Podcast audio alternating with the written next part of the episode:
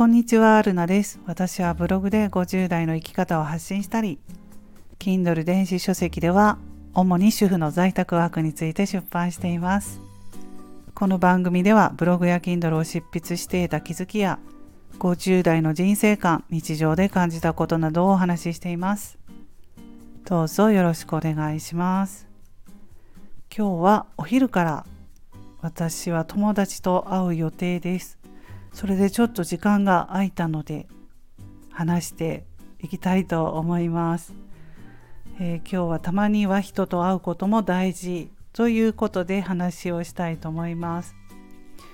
ま、結構私はあの家の中で過ごすことが多いんですけれども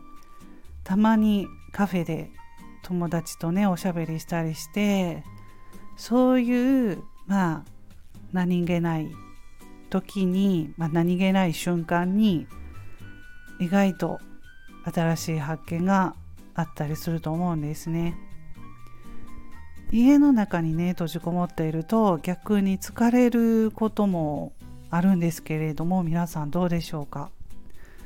それでまああの家の中に閉じこもってることが結構多いんで私はまあそうなんですけれども外に出てね新鮮な空気を吸うと結構あ気持ちいいなとか思ったりします。気分がリフレッシュするしうんそれでやっぱり外に出ることで新しいアイデアが浮かんできたりします。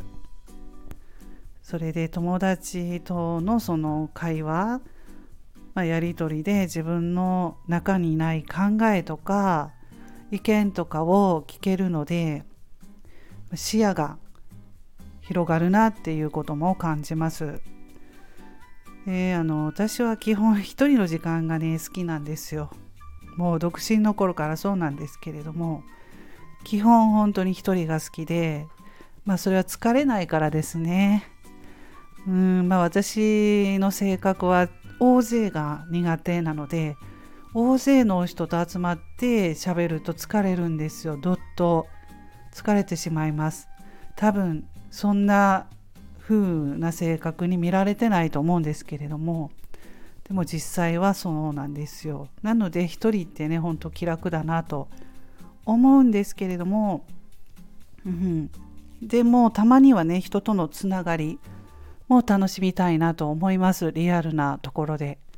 まあ、それでもね合っているのはやっぱりね気心知れてあの遠慮せずに何でもね話をできる人としか会ってないんですけれどもそれがやっぱり疲れないですよね。気を使わないので疲れないんですよね、うん、そういう人とリアルなところでは会ってるんですけれども、うん、でもやっぱり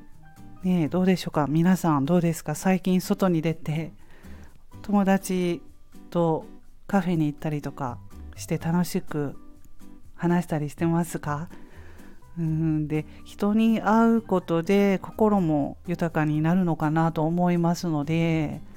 うんやっぱりねずっと引きこもってるとどうしてもね